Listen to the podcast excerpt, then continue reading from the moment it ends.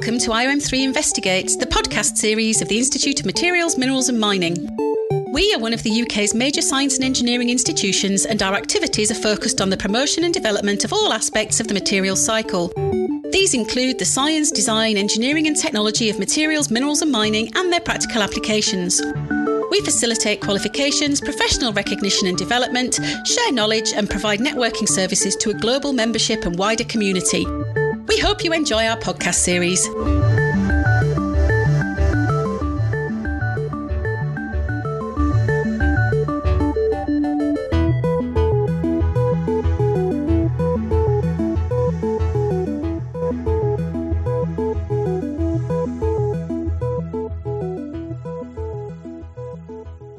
Hello, and welcome to another episode of Materials People, the podcast where we bring together practitioners across arts, science, design, and engineering to talk about the materials that we love. Today, I am joined by Professor Markus J. Buehler and by Mashal Chaudhri. I'm so excited to speak with them today about silk. Hello, guys. Hi. Hi, thanks for having us. Thank you. So as we do here on the channel, we're going to do our intros of our guests. So first off, we have Mashal. Mashal Chaudhri is a UK-based mixed media textile artist, values-led designer, and social entrepreneur from Karachi, Pakistan. She studied science, technology, and international affairs at Georgetown University School of Foreign Service. She then cultivated a range of international experiences from humanitarian nonprofits to educational enterprises, from transitioning corporate entities to luxury garment production and more. Mashal attended the Royal College of Art, completing her master's in textiles and initiating a circular textile practice. Mashal's inquiries center around knowledge and the nature of knowing. More recently, she has circled around the question of what it means to make a relation. Chaudhri examines making as an investigative act. As a practitioner, she often uses a textile or material artifact as a starting point, an apt vehicle, a receptacle, a holder. A textile process is a way of seeking insight, for quieting the discursive mind, finding flow, and letting another intelligence emerge. She investigates these ideas through making, movement, and sitting meditation practices. In her recent making, Mashal explored relation through silk, returning to Karachi engaging with the material, with tools, with place, and with their connection to intimate relations. Craft based processes allow her to gather insight and make relations with self, place, creatures, and matter. Mashal's research travels readily between lived experiences of women in her family and craft practices of South Asia. Her engagement with history is bodily and ongoing. Processes combine to give insight about the nature of living, relating, and being in the body. Histories are shown to be non textual, bodily, carried, and held. Outcomes are incidental, and no one piece can claim to be the hero of the story. Service runs at the heart of Mashal's work. She digs deep to tell meaningful stories, working closely with people to align spirit and purpose towards a heartfelt goal. She currently leverages her expertise to embark on design research and provide insight within the circular economy space. So excited for you guys to hear from her today. and of course, we have Markus. Uh, Markus J. Buehler is the McAfee Professor of Engineering at MIT and directs MIT's Laboratory for Atomistic and Molecular Mechanics. He served as head of department, civil and environmental engineering from 2013 to 2020. From 2018 to 2020, he served terms as president elect, president, and past president of the Society of Engineering Science. Buehler's research focuses on how protein materials define life and how they fail catastrophically due to disease. His work has shown how biological materials achieve extraordinary properties through multi-scale hierarchy, rather than through the diversity of the underlying building blocks, and has designed lighter, stronger, and durable materials. Working at the interface of art and science, he is a composer of experimental music with an interest in sonification and developed a method to translate material structure into musical form and vice versa, realizing a materialization of sonic information in design. He is well known for the development of the materiomusical compositional technique. His scholarly work includes more than 500 peer-reviewed journal articles in journals like Nature, Nature Materials, Science Advances, PNAS, Advanced Materials, and others, with about 38,000 citations. Buehler has delivered hundreds of plenary and keynote speeches around the world. Buehler received the NSF Career Award, the United States Air Force Young Investigator Award, the Navy Young Investigator Award, and the DARPA Young Faculty Award, as well as a presidential Early Career Award for scientists and engineers. In 2010, he received MIT's Harold E. Edgerton Faculty Achievement Award for exceptional distinction in teaching and in research or scholarship. Other awards include the TMS Hardy Award, the IEEE Holm Conference Morton Antler Lecture Award, the MRS Outstanding Young Investigator Award, the SES Young Investigator Medal, the TJR Hughes Young Investigator Award, the Nemat Nasser Medal, the R.W. Raymond Memorial Award, the Brunner Award, the Alfred Noble Prize, and the Leonardo da Vinci Award. Mr. Buehler is a very, very accomplished man with many, many, many, many accolades. Um, he was selected as a 2018 highly cited researcher for producing multiple highly cited papers ranking in the top 1% for publication field. In 2019, he received the materials Horizons Outstanding Paper Prize by the Royal Society of Chemistry and was named as one of the top 0.09% of researchers worldwide in nanoscience in 2020's World Ranking of Scientists by Stanford University. He serves as a member of the editorial board of many international publications and has chaired many committees. It is an absolute honor to have you both here today. Thank you so much for joining. Thank you so much, Catherine. Yeah, thank you, and thanks for the for the very very kind introductions. And I'm honored to be here with Michelle. It's and um, you know it's it's going to be a great conversation. I think. I think so. So as we start each episode, we are curious: How did you get here? What what drew you to silk? Can you now we've heard like the official side of, of where you got to where you are take us through that story. Who wants who wants to start? So I think for me it was kind of by accident. Just right at the beginning of the pandemic at the Royal College of Art, when I was doing my master's, we had a brief. Uh, it was like a context brief, and the idea was to survey one material or one fiber, just any one. You could use pretty much whatever you liked. And the idea was to present uh, kind of an intensive but short piece of research on this on this material. I think over a period of about three to four months. I chose silk. Um, really, I think it, my decision was emotional and aesthetic to begin with. Emotional because um, you know, lifelong I've seen women in my family, my elders wear silk at occasions of importance, at ceremonies. It's passed down. Um, so it's kind of like a heritage textile for us. And i was really thinking of it as a textile as a kind of a finished textile. And aesthetic because i just i've, I've always loved um, particularly raw silk. And so it was such a kind of a spur of the moment decision to to go into it. When i went into it and i realized and still not fully realized what silk production is like what the history of it is um, you know it it really felt like I had my whole life been unwittingly looking at one aspect, one finished component of a process that's you know 5000 years old. And it was it was incredibly eye opening uh, i will say that it's not that i only work with silk now that's that's definitely not the case but my approach to silk or my learnings about silk at that time profoundly transformed how i relate to materials thereafter because as i delved into the the history of it, I realized it's a history of commerce. Uh, it's a domesticated, you know, for example, I was looking at the silkworm, the domesticated silkworm. It was such a, a human interaction story of kind of these global proportions. It was almost very, very hard to relate uh, to a process that's so old and so well honed, this domestication. And I found myself wanting to connect more to the silkworm. Mm. You know, what is the life of a silkworm like? What is the internal experience like? What is it like to be so domesticated that you lost all your color? You can't fly anymore. You're really just producing this one very beautiful thing. Um, and at the time, because I was so used to approaching things from a human point of view, it almost seemed silly and laughable to kind of go into it with this perspective. But it really turned out to be, you know, kind of the least silly thing. It became a much more, for me, a gentler, more ecological, and more nurturing point of view that I carry forward into my practice even now. Mm-hmm. It shaped even now, you know, the things that Kat said, where I have a meditation practice or I try to relate to materials, I try to relate to myself or to other people. It was really through silk that I started to explore processes um, to do so. Sorry, Kat, I've talked for so long that I've, I've kind of lost. So I should stop. I should pause. not at all, not at all. Thank you for, for taking us on this journey. So it seems silk was is was kind of a vehicle to to deeper learning and to really accessing a kind of different part of your practice, really honing in. Yeah, 100%. I will mention one thing that, you know, my epistemic traditions growing up, the way that I uh, sought knowledge or, or or what I thought was important about knowledge seeking. It was always ideas that were Cartesian, quite rational, uh, well articulated. It was very important to me to learn something and then to present it, to advocate for it.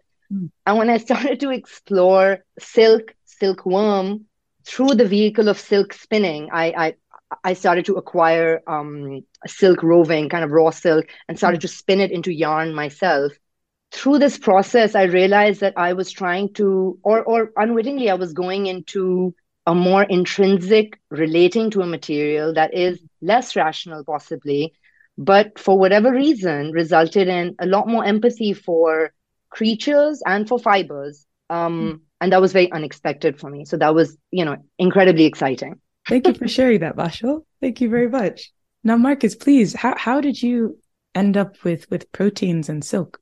Yeah, I know it's great and fascinating um, background, Michelle. Um, you know, relates in some ways to a lot of the things I I have also experienced. But so let me start. Yeah, so I I study um, really the the way materials are, are, made. You know, any any kind of material. You know, you can imagine it's made from atoms and molecules, and so that's my my work. You know, deals with predicting and understanding how things become what they are uh, from their building blocks and I, you know, over the years, I've worked with lots of different materials, metals, ceramics. Um, and then, you know, when I started here at MIT, built my lab here, I uh, became really interested in, in framing it around biological materials and bioinspiration for applications and technologies, but also in you know creating more sustainable material solutions. And i'll maybe talk more about that later. But so we really you know wanted to study how living systems as humans or animals, um, how they how they're built, you know, how their materials emerge and how they're um, create their functions. And so so silk for us actually is is sort of material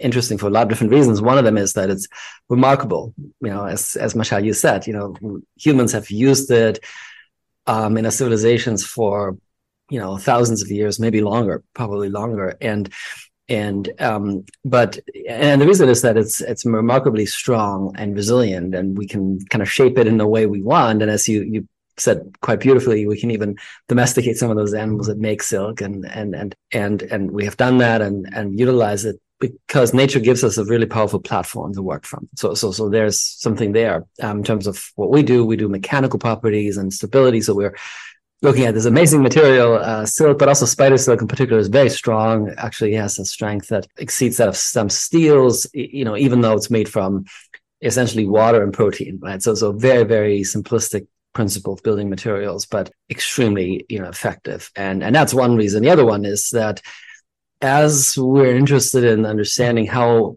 living systems and how nature creates material. Mm-hmm. Um, we needed model systems. As scientists, we we're gonna need something we can actually study and understand. You know, a lot of a lot of materials built by like let's look at our organism.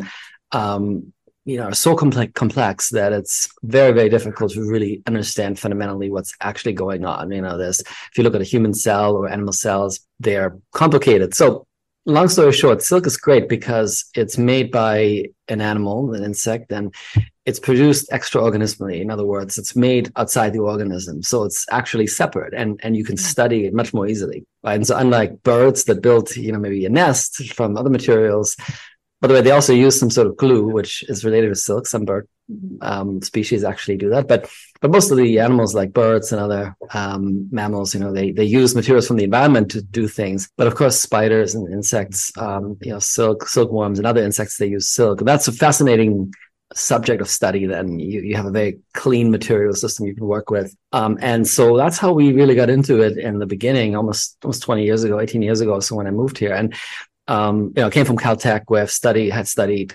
chemical engineering, chemistry, and and modeling, and so you know, moved into this really complex field. And Silk was sort of a a great system to begin with. And you know, over the years, then, and I'll I'll try to keep it to a brief, but um, you know, we studied. Uh, all the all the aspects you might could imagine you know the, the, structure identifying what's actually the structure of silk you know we didn't know this um, because you can't really take a microscope and look at it right it's so small molecular scale you're dealing with individual atoms and molecules and what's interesting in nature and i, I think that's maybe there's a relation here to what Michelle talked about.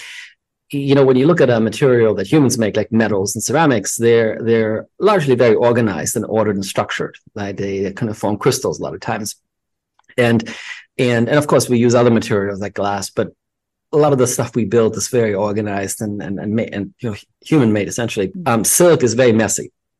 So you know when you when you look at a microscope, you take a microscope, and because it is so messy and disordered, disordered um, even if you have microscopes that might work for, let's say, metals and ceramics, they're not going to work for something like silk. You know, silk is wiggly. It's almost like it wants to escape our observation. Right? You want to look at it, but actually you can't see it because it's continuously changing shape. You know, it's moving around in space. And so we we needed to do some work there, and we did some work and understanding the structure, build models. I do a lot of computational work, so we kind of think, well, how can we build models of something so complicated we can't see? Can we use computer simulations to help do that? And we did that. And then we started working a lot with um, also experimental uh, collaborators, uh, including David Kaplan, who's very, very close collaborator of mine and at Tufts, close to him, actually physically close and, and a couple miles away from MIT.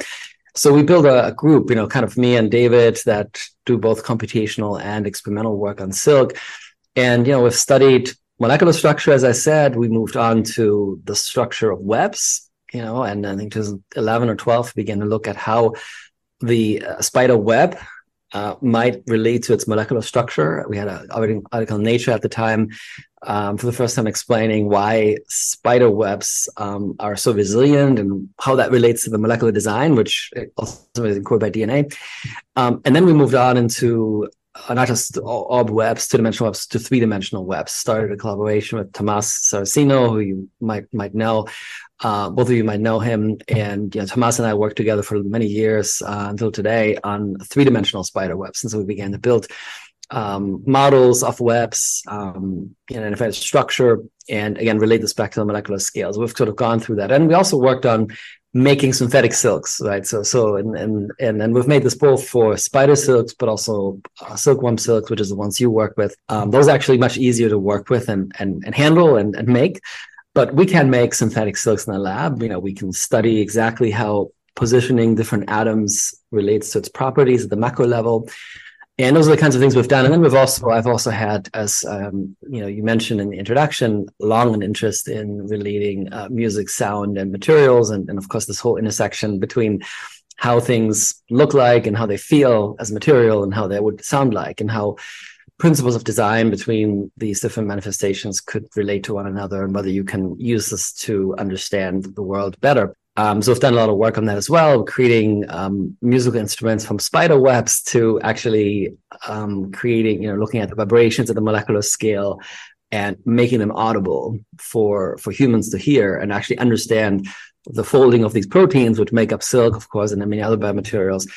You know how that how that can be made audible, and that creates lots of opportunities uh, from an artistic point of view as well. So you know you can uh, you know think about creating music from the principles that you see in silk and kind of mix your human creativity nature's creativity through evolution and and create some really interesting new ways in, in imagining sound. So i'm going to stop here but that's my my journey. And it, it's a passion. You know we do uh, this is actually for understanding biological materials like i mentioned you know we we want to think about a future where we we don't have to rely on on using all this energy because if you make steel and concrete you know the kind of materials that we usually use as engineers they're very expensive energetically take lots of resources not just mining them but also making the material and lots of emissions and pollution.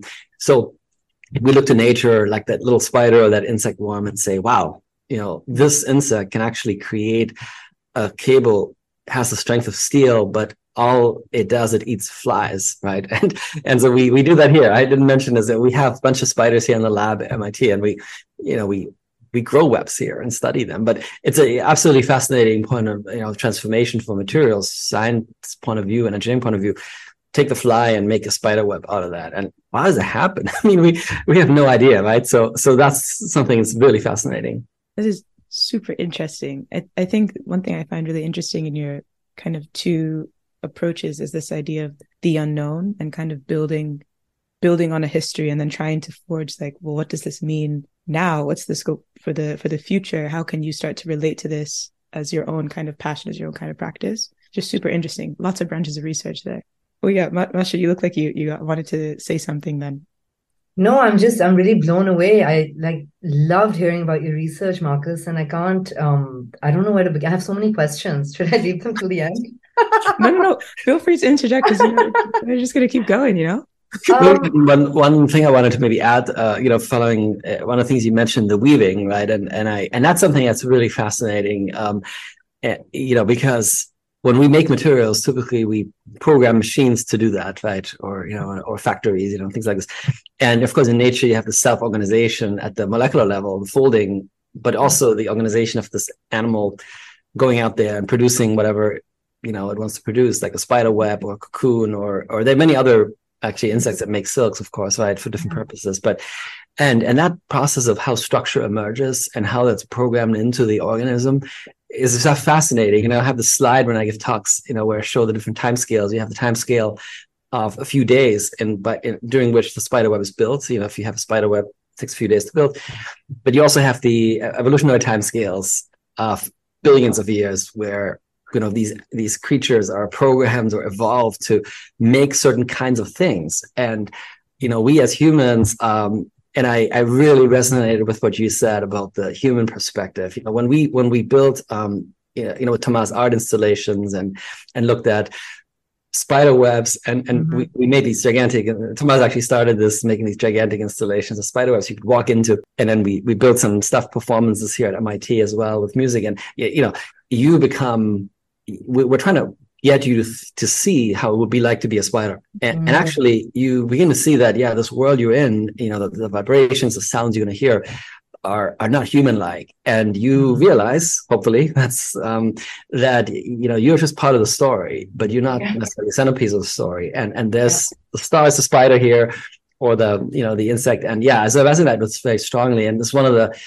teachable moments we always try to convey actually in, in the work we do because um, many times engineers humans are very self-centered they they we can invent anything and we can we're very smart as a species but we you know we have to see ourselves as part of the larger ecosystem and you know and and and really respect nature and i think yeah. you know that, that's something very important yeah I, you know, I completely agree. I was reading this article the other day. Um, it was about how trying to address climate change is not going to solve the disaster that's happening to biodiversity right now. Mm. And it's mainly because the view that humans have towards climate change is one that's very commercial, one that's kind of industry driven. And if we just solve this one problem, the whole world is going to be okay. But actually, biodiversity would be, um, you know, um, better addressed through a more humble view of ourselves in this world.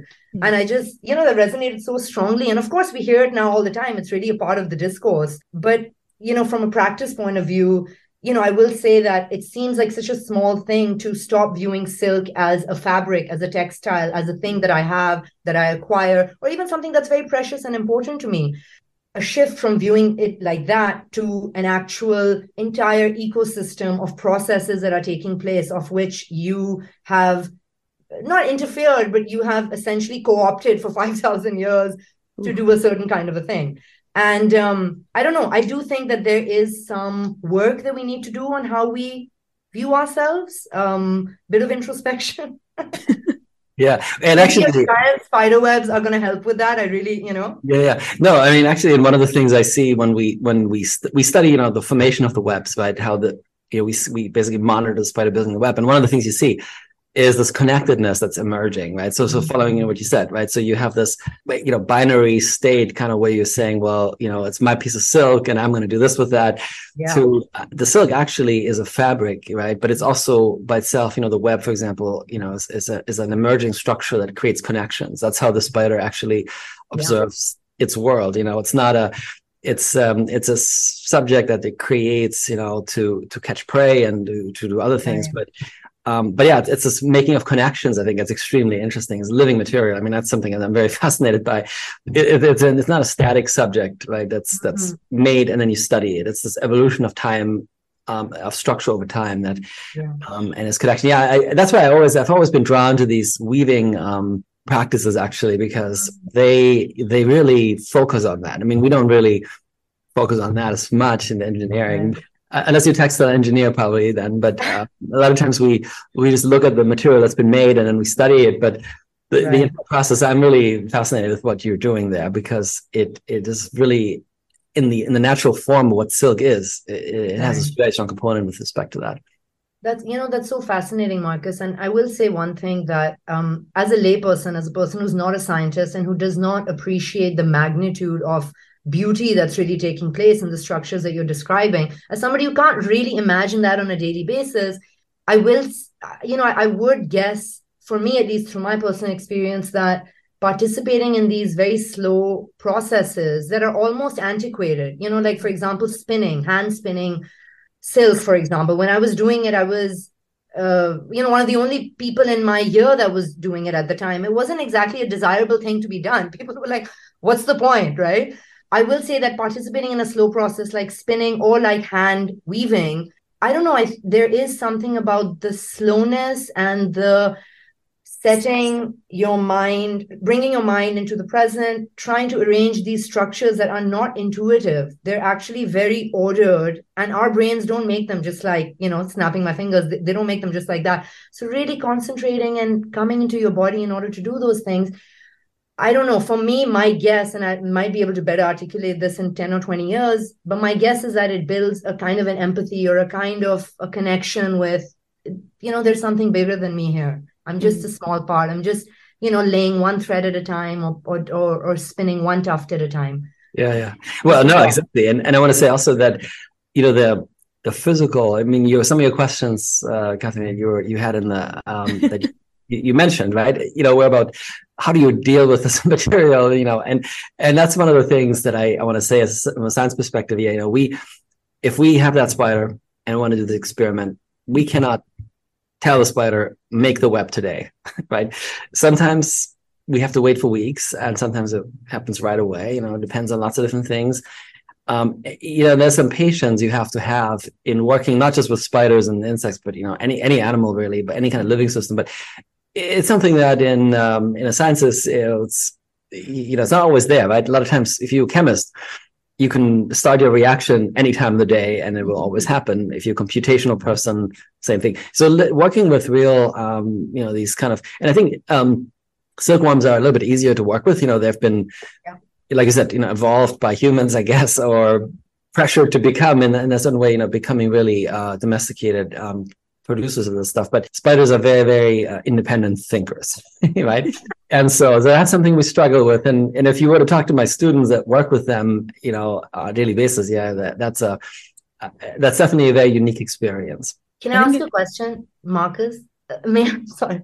You had mentioned that the structures of the spider silk is wiggly. It's kind of out of control, hard to contain when you guys try to synthetically make it do you follow those principles or do you follow those kind of human ordered frameworks that you you also talking about? Yeah well so this is a very interesting question. So when you when you make silk you know in the lab or when the spider makes it you know you you essentially create nanoscopic structures and they have like i, I liked what you said. He said there the, you know the i think said something like the immense beauty and it, really is an, uh, incredible uh, space you know it's like the the amount of space you have between these molecules the atoms you create and the kind of thing you see with your eyes it's it's many orders of magnitude it's like the space between here and the moon. If you kind of imagine this this the kind of um, architecture you can build we only scratching the surface. So what i'm trying to say is you know once you when you create things at that level nanoscale um, you know you follow different rules and laws physically than what you when you have a rope at the macro level right? So, so there is sort of an innate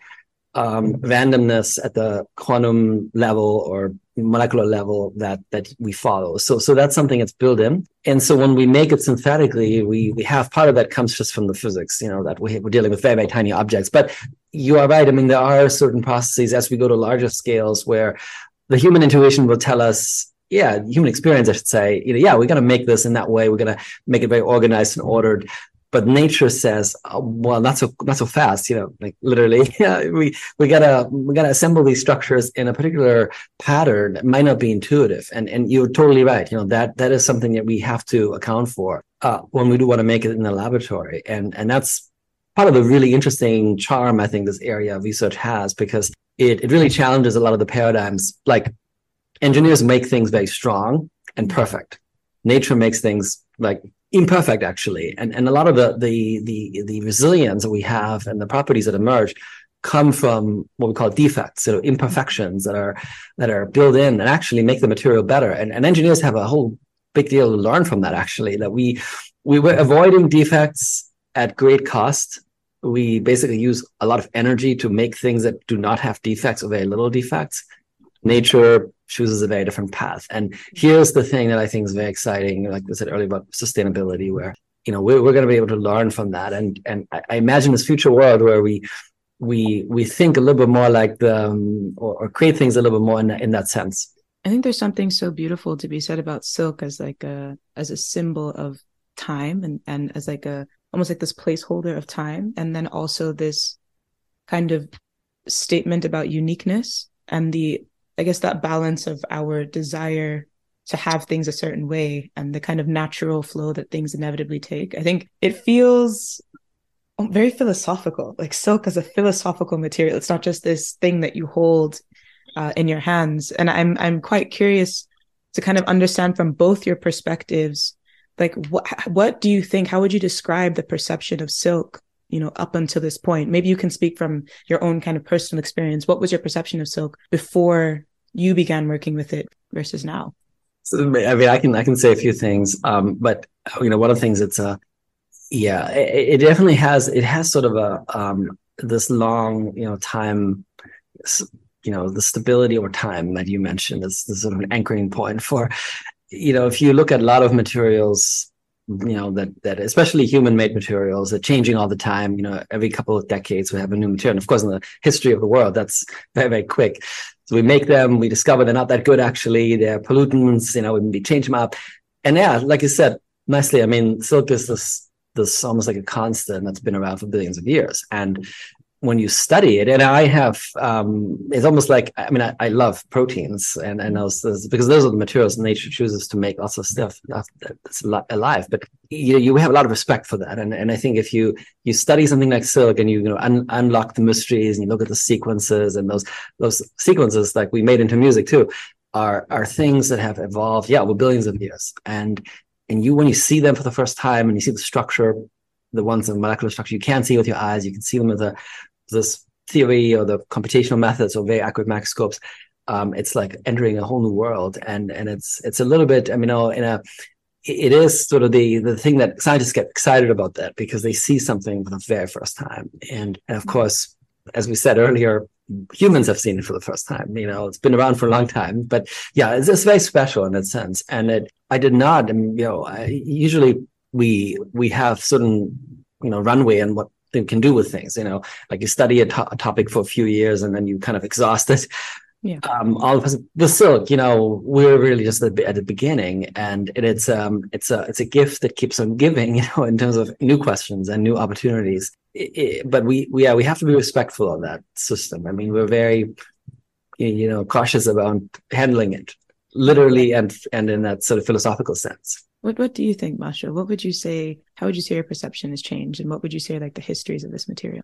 I think I, I alluded earlier probably that before I started to work with it, I probably saw it at a certain scale and from a certain perspective. So, you know, my height in my hands, holding, acquiring, possessing um, a completed product, uh, an inanimate kind of an object that's really mine or anybody else's to do with as they please. And, and that was kind of the perspective and scale with which I viewed it. Mm-hmm. When I started to look at the history, and I was overwhelmed really by the socioeconomic history of silk, I started to try to find ways in, like how, how can I get in, like how can I now intimately connect to this to this fiber or to this um to this material. I you know, interestingly, you guys were talking about time. Um, you know, I, I like I was looking back and forth in time. I was looking at different parts of the supply chain. I was looking at different parts of the history, trying to see where can I come in, where can this resonate, how can I relate. And I think you know my clumsy kind of relation with it, which which I'm very glad for, because as I said, it profoundly changed my life. Um, my clumsy relation uh, to it was through getting some raw silk roving and just starting to spin it for hours and hours. And when you spin something for hours and hours, essentially it's like taking a piece of cotton in your in your fingertips um, and maintaining a certain tension and feeding it into a spinning wheel and Catherine, you know, I, am I'm sure you saw me plenty of times at the RCA. You're just doing it for hours and hours, and your whole body then gets involved in it. You're rocking back and forth. You're maintaining this tension and maintaining this constant kind of relationship with it. And if you if you if you pinch too hard, or if you kind of you know um, mess up the tension, the the tuft leaves your hands. The the wheel goes flying, um, and the kind of the thread is lost, right? And it's uh for me, in maintaining that tension and keeping my body just so, I started to kind of taste and feel and hear the silk with like a different part of my body, which was my fingers. And I never, you know, before interacting in this way, I never thought I could taste something through my fingers or I could hear the sound that it makes, you know? Mm. Um, and it does sound kind of otherworldly or like irrational in a way, but I do think when you get into those states, you can have a different perception you can start to perceive through your other senses as well so yeah I, I, you know to answer your question i think the scale the perspective you know the, my whole kind of uh, image of it has completely changed it became a completely embodied experience i think there's something to be said that the the material as a whole kind of takes on these grandiose proportions like first you see it as like this is a thing like it's it's a thing that you can pass down it's a thing of beauty but to kind of dig into it and realize, oh, wow, the scale of this thing is so much more. There's so many hands that touch it. There's so many parts to the process.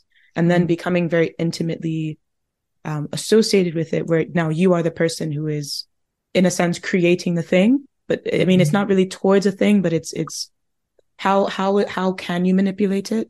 Mm-hmm. I think that, that, that opens an kind of interesting, an interesting conversation between like how easy it is to disassociate from just how much it takes mm-hmm. to bring something to life you know especially yeah. materials i think it's something that we often take for granted and is becoming a bit more of a conversation now.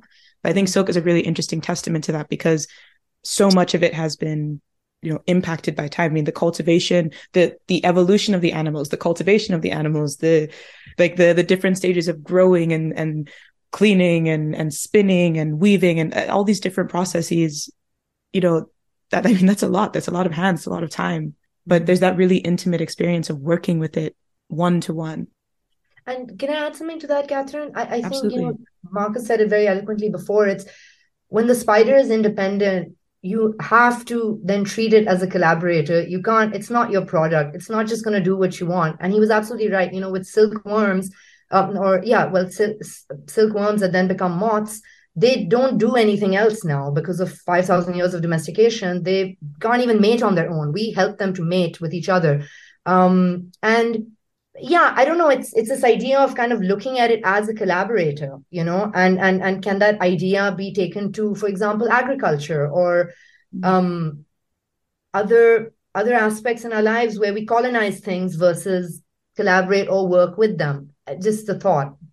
Yeah it's interesting. Um, you know this what you described about the, the you know the, the, the patience and the and the relationship in your weaving process and it's kind of reminds me a little bit of the scientific process as well. You know when you when you study silk you there's no shortcut. As we were talking about you know there's no shortcut. You can't just go in and say you know i'm gonna i'm gonna work on silk now and you know publish a paper. And that's you really have to do the work you know over many years and you know cre- keep the tension alive you know pulling the you know pulling this asking the questions doing the work and and learning. And yeah it's it's a slow process. And i and i found you know sort of in that in that process what we do we collaborate with the spiders and the insects exactly you said. We look to nature but we also have I have a great network of colleagues and friends and of course my students that are that who we work with. And and that's um, the you know the other side of this is that it has created for me connections with other humans which is also nice.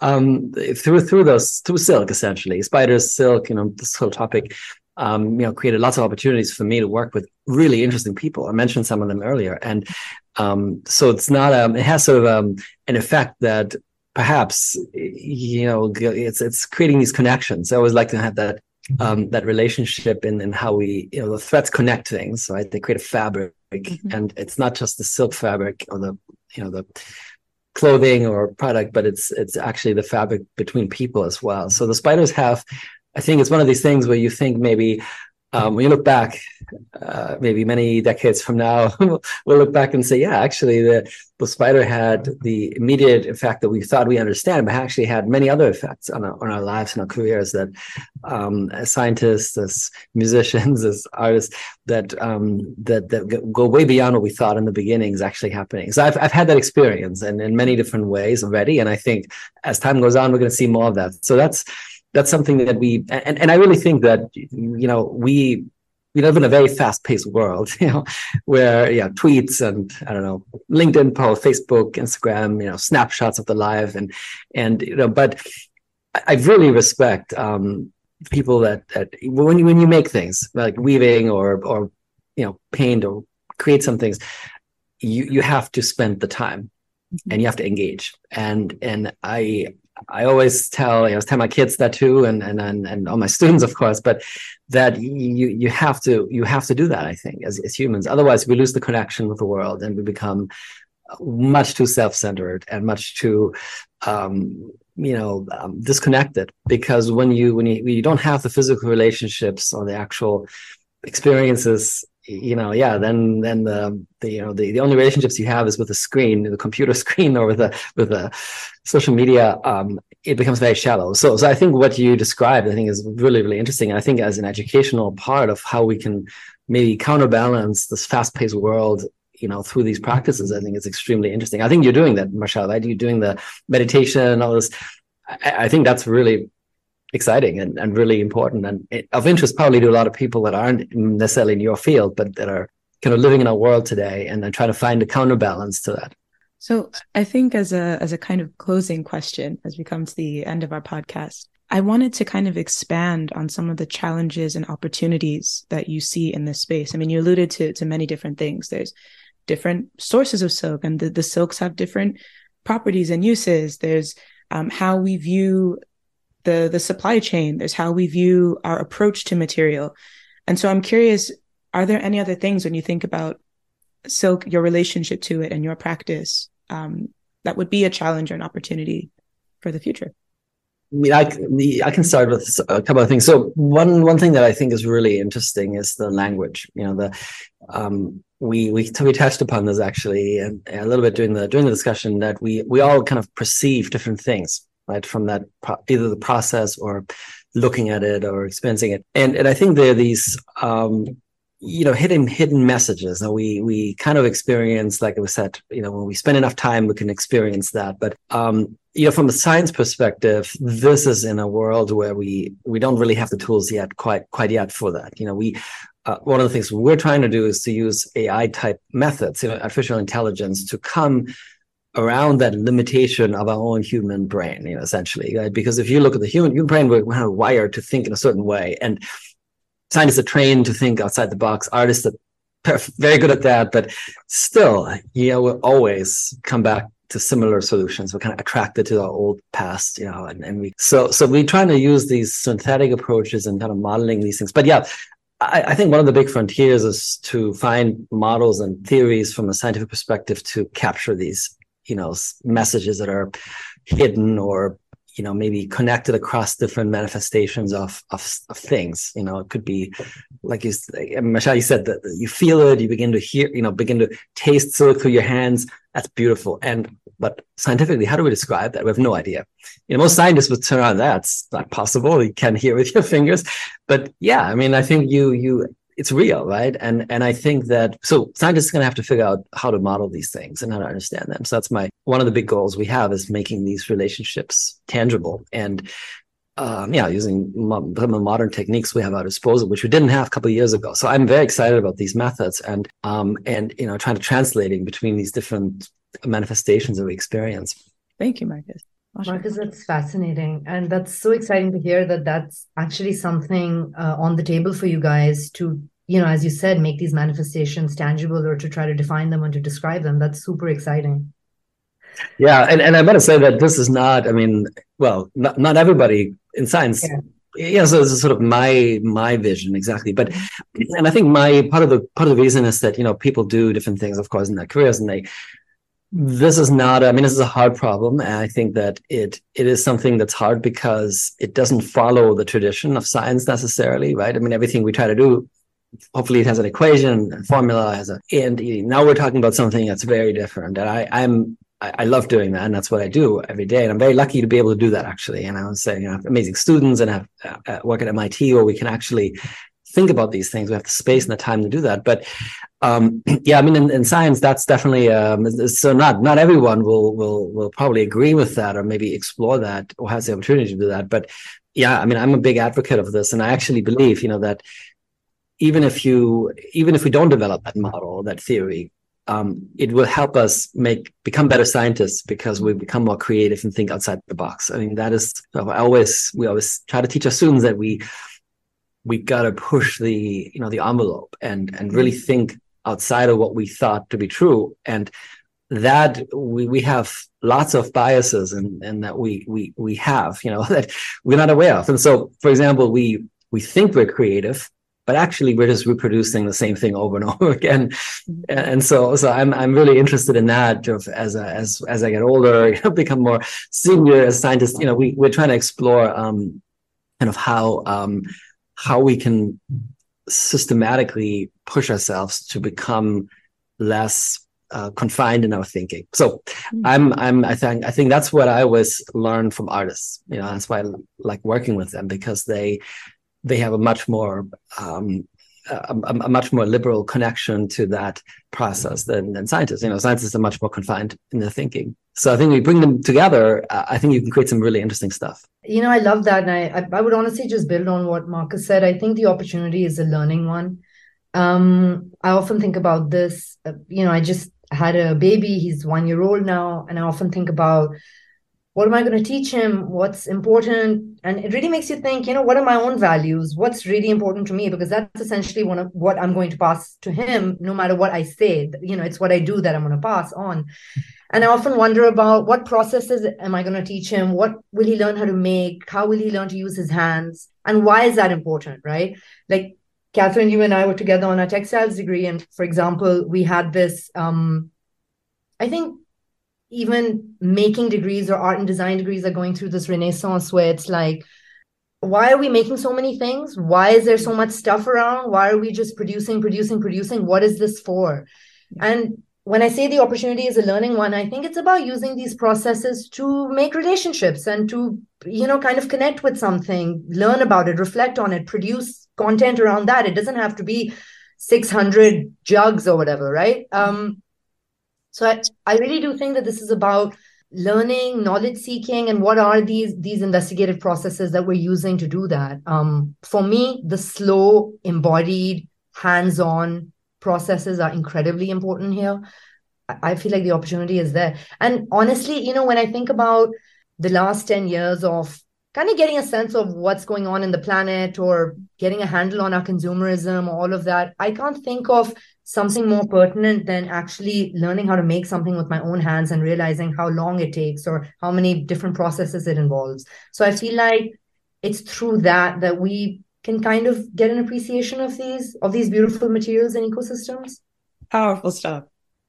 Um, I want to thank you guys so much for sharing your insights on the material, but also your experiences working with it. I think this kind of discourse is something that on all sides um, is really important. It helps us, it helps us grow. And I think it's really relevant to the times. It's been such a pleasure learning from you about kind of the kind of properties of the silk from like an aesthetic of felt perspective and also just like the the, the intricacies of the structures. Um, and I can't thank you enough again for joining today uh, on the podcast. Thank you so much. Thank you so much.